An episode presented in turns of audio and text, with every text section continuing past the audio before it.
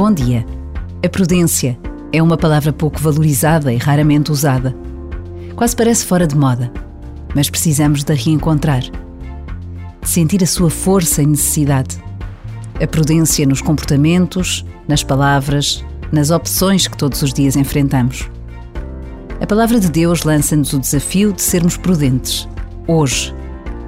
De que forma posso e devo ser testemunho de prudência para mim e para os outros? Por vezes, basta a pausa de um minuto para nos interrogarmos.